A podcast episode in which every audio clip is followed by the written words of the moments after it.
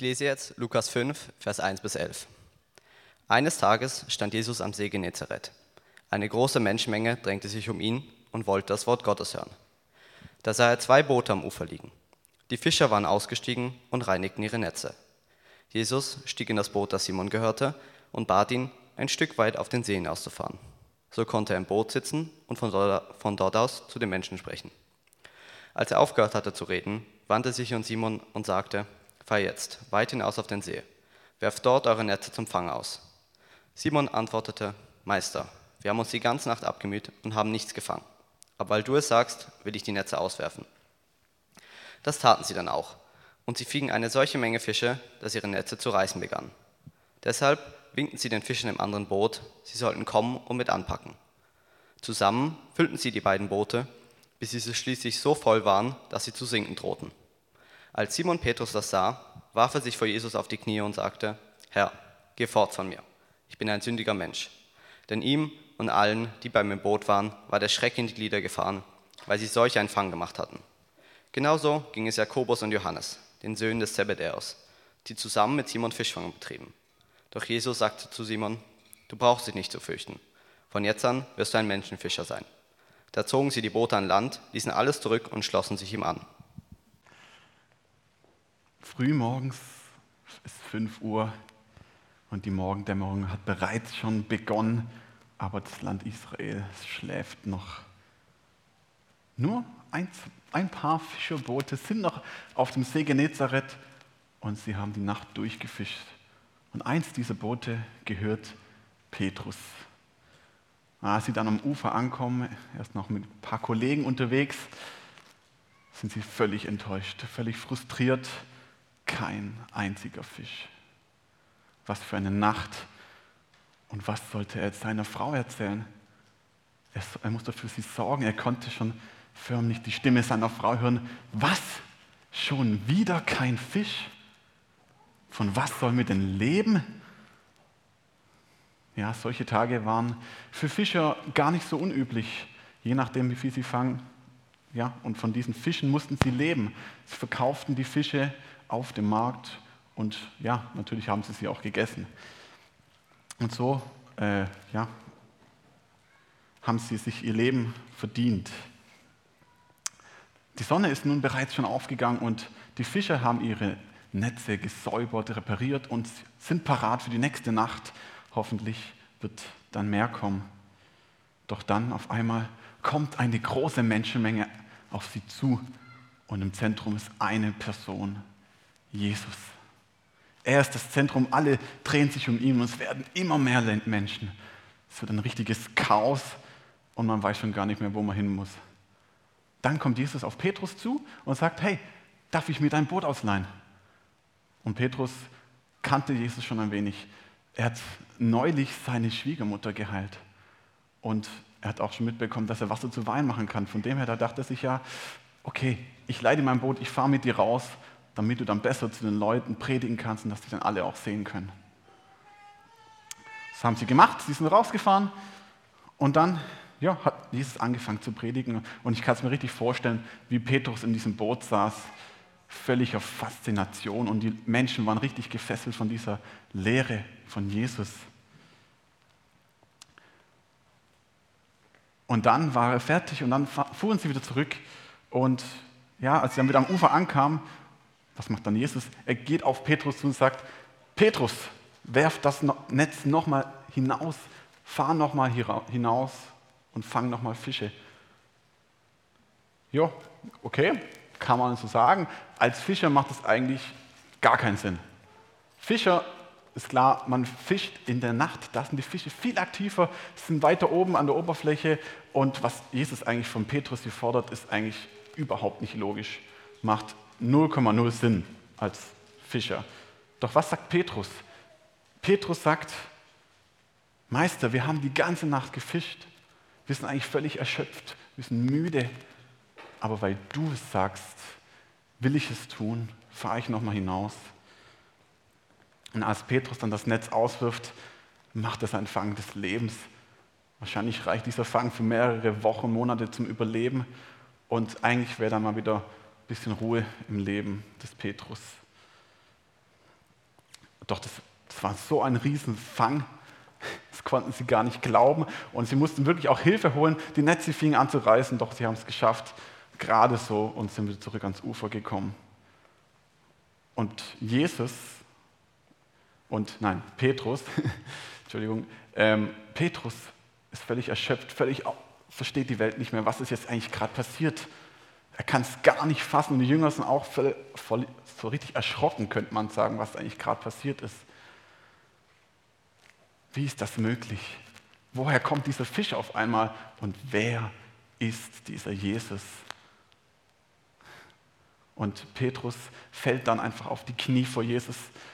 Und wenn ein Jude auf die Knie fällt, das muss was bedeuten. Wenn er auf die Knie fällt, heißt es eigentlich, dass Gott vor ihm ist. Die Juden knien eigentlich nur nieder, wenn sie Gott anbeten, zu ihm beten, ihn lobpreisen. Das heißt, Petrus hat erkannt, Jesus ist mehr als ein Mensch. Jesus ist mehr als nur ein Prophet. Er, er ist der Messias. Aber er hat auch erkannt, dass er es eigentlich gar nicht wert ist. Herr, geh weg von mir. Ich bin ein Sünder, kein guter Mann. Doch Jesus sagt zu ihm, fürchte dich nicht. Von nun an wirst du Menschenfischer sein. Petrus wird berufen in die Nachfolge von Jesus. Petrus könnte man auch sagen, er lebt einen Jobwechsel. Er wird vom gewöhnlichen Fischer zum Menschenfischer. Und ja, er fängt Jesus an nachzufolgen und Jesus nachzufolgen bedeutet Gottes Wort hören und es auch tun. Das bedeutet Nachfolge und genau das hat Petrus auch getan. Wir sehen hier zwei Situationen, die sich hier, wo das deutlich wird. Die erste Situation ist, Jesus fordert Petrus auf, nochmal hinauszufahren. Das ist die erste Situation, wo wir das hören, wo Petrus Gottes Wort hört und es dann auch tut. Und was Petrus, oder Jesus von Petrus verlangt, wie schon gesagt, macht keinen Sinn. Es widerspricht jeder Logik, aber weil du es sagst, auf dein Wort hin will ich es tun. Das sind die Worte von Petrus. Und Petrus sagt damit, nicht weil ich es will, nicht weil ich es vielleicht für sinnvoll erachte, nein, weil du es sagst. Es ist wirklich ein Gehorsamsschritt. Petrus hat gehört, was Jesus sagt, und er tut es.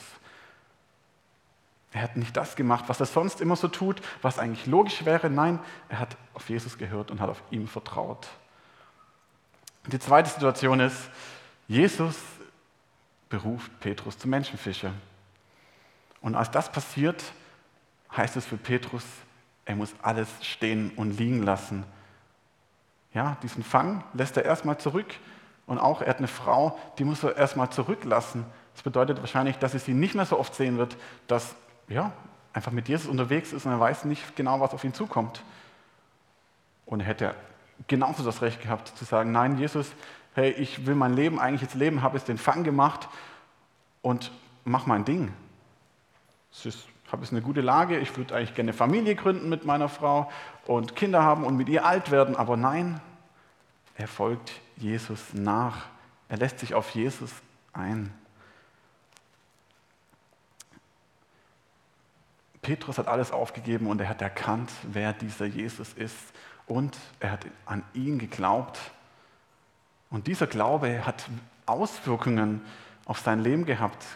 Und Glaube steht in der Bibel immer im Zusammenhang mit Werke oder mit Taten. Glaube ohne Werke ist tot, so heißt es im Jakobusbrief.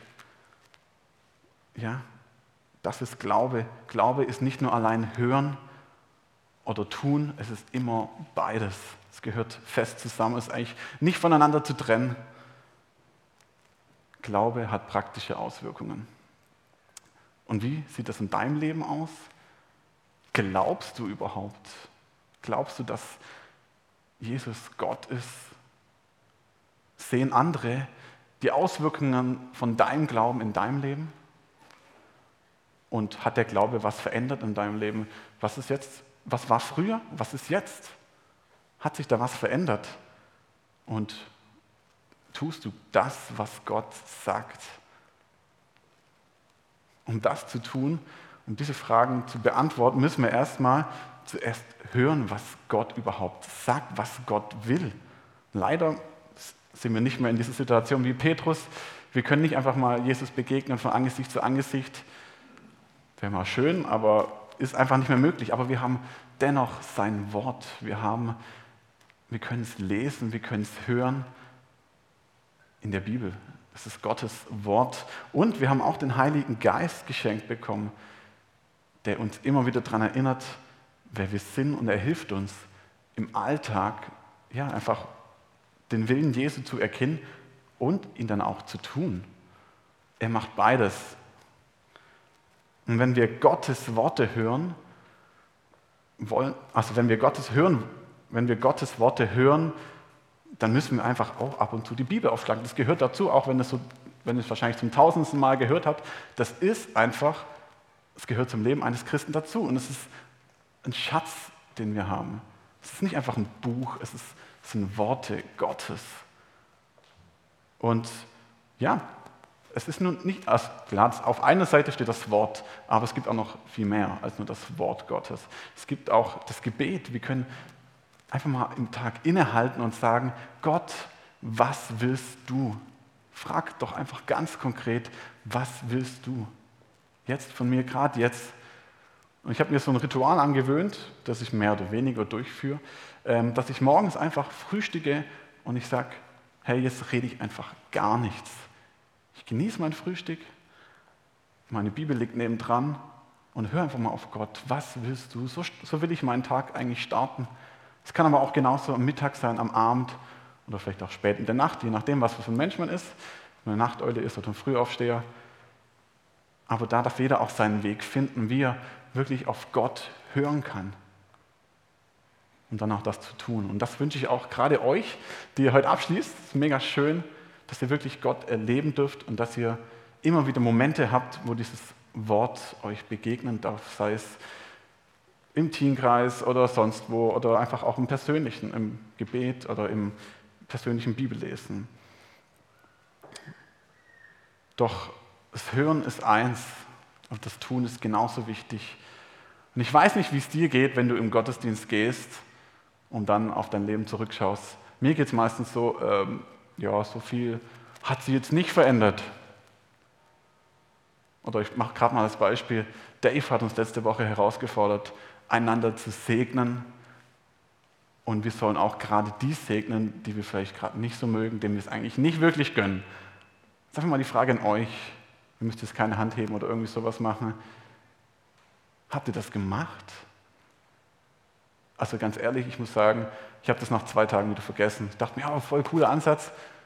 Doch es passiert einfach nichts, wenn ich mir nichts vornehme. Und ich will euch wirklich ermutigen, Nehmt euch das vor, was Gott euch sagt. Schreibt es euch auf in eure Agenda sonst wo oder in euer Smartphone. Lasst euch täglich daran erinnern. Hör auf Gottes Wort und tut es auch dann. Wir müssen uns das vornehmen, was uns auch Gott sagt. Wenn wir es hören, ist schön und gut. Predigt, wunderbar. Ja, Worship auch noch schön. Aber wenn wir nichts tun, dann ist unser Glaube wirklich tot. So sagt es die Bibel weil du es sagst, will ich es tun. So hat es Petrus vor 2000 Jahren gesagt und so will ich es, wollen wir es auch ja, ihm nachmachen. Wir wollen Gottes Willen auf Erden tun. Wir wollen ja, Botschafter für ihn sein und Zeuge sein. Weil du es sagst, will ich es tun und nochmal hinausfahren, die extra Meile gehen, meinen Nächsten lieben. Das ist, für was Jesus uns berufen hat. Und wir wollen jetzt eine Zeit haben, weil manchmal sind wir auch ein bisschen überfüllt mit dem ganzen Drumherum, mit Social Media oder sonst was alles läuft im Beruf. Wir hören gar nicht mehr Gottes Wort oder lassen es auch gar nicht an uns ran. Und wir wollen jetzt eine Zeit haben, wo wir wirklich bewusst auf Gottes Wort hören. Hört, geht in euch rein, betet bringt, ja, seid einfach vor Gott und fragt ihn, was ist dran? Was willst du, dass ich tue? Vielleicht hat es dir auch schon gesagt. Vielleicht hat es dir letzte Woche gesagt, gestern, heute Morgen, oder vielleicht sagt es dir gerade jetzt in dem Moment. Wir werden auch gleich Worship gemeinsam machen. Es kann auch eine Zeit sein, wo ihr wirklich nochmal Gott fragt, was ist jetzt dran? Jetzt in dem Moment oder für die nächste Woche. Ihr könnt schon mal hochkommen. Und falls du vielleicht merkst, dass es dir gar nicht so einfach fällt, oder da irgendwas zu hören, dann geht doch zum Gebetsministry. Wir haben hinten Leute, die für euch beten wollen, die auch vielleicht für euch hören, was vielleicht Gott für euch vorhat. Dann geht doch nach hinten. Ich will euch Mut machen. Sie segnen auch euch, sie beten für euch oder sind einfach für euch da, wenn ihr Fragen habt. Habt den Mut, die Worte Gottes zu hören und sie dann aber auch zu tun. Ich bete noch mit uns.